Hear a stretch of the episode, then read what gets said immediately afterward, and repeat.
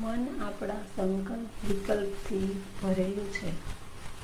આવું જો આપણે અનુભવી શકીએ તો જીવનમાં આનંદનો વિશાળ પ્રદેશ ખુલ્લો જ થઈ જાય. આમ માણસ ઈચ્છે કે ન ઈચ્છે, તો પણ એ જિંદગીનો પ્રવાસી જ રહેવાનો છે. કાળ તેને મૂકતો જ નથી. માણસની મુશ્કેલી એ છે કે પોતે જીર્ણ શીર્ણ થવા છતાં તેમની તૃષ્ણા કામના, વાસના, ઈચ્છા વગેરે જીર્ણ શીર્ણ થતા જ નથી. આમ આસક્તિયુક્ત જીવનથી માણસ ઊંડા વમણમાં અટવાઈ જાય છે અને ફસાઈ જાય છે અને માણસ વાસનાના ચક્રાવે ચડે છે. એક વાસના પૂરી થાય ત્યાં બીજી ઊભી જ થાય છે. માણસ આટલું પૂરું થઈ જાય પછી બસ આરામ કરે. એમ એનું મન માને છે.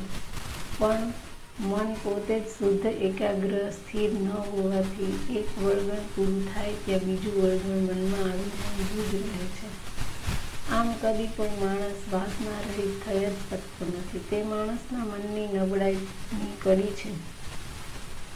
તેથી જ માણસે અંતર સાધના એટલે કે સ્વ સ્વરૂપનો સ્વાધ્યાય અને સ્વ સ્વરૂપની સતત નિરીક્ષણ કરી ધ્યાન દ્વારા માણસે પોતાની પરમ ચેતનામાં સ્થિર થઈ પ્રજ્ઞા અંતરમાંથી પ્રાપ્ત કરીને જાગૃતતાપૂર્વક જીવન જીવવાથી પણ માણસ સત્ય સ્વરૂપ જીવન જીવી શકે છે.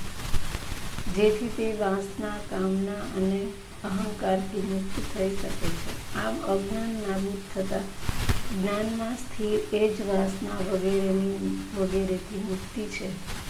આજનો માણસ સ્થળ જગતના સ્વપ્નમાં જ રાજતો હોય છે. તેથી પરમ શાંતિ અનુભવી શકતો નથી.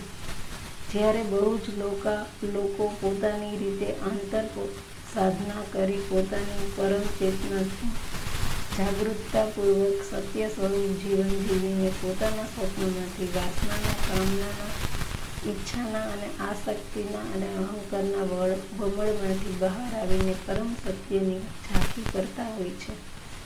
તે સત્ય ધર્મના ઉપાસકો હોય છે.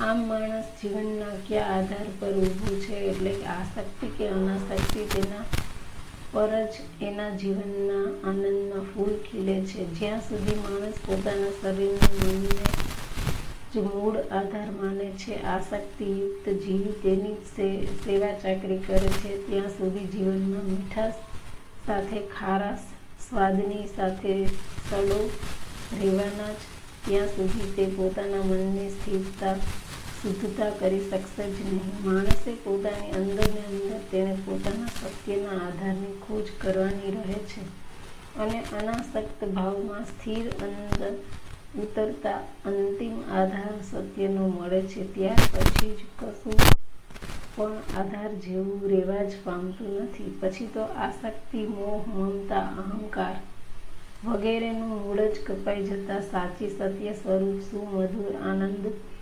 સાથે અમૃત ફળની પ્રાપ્તિ.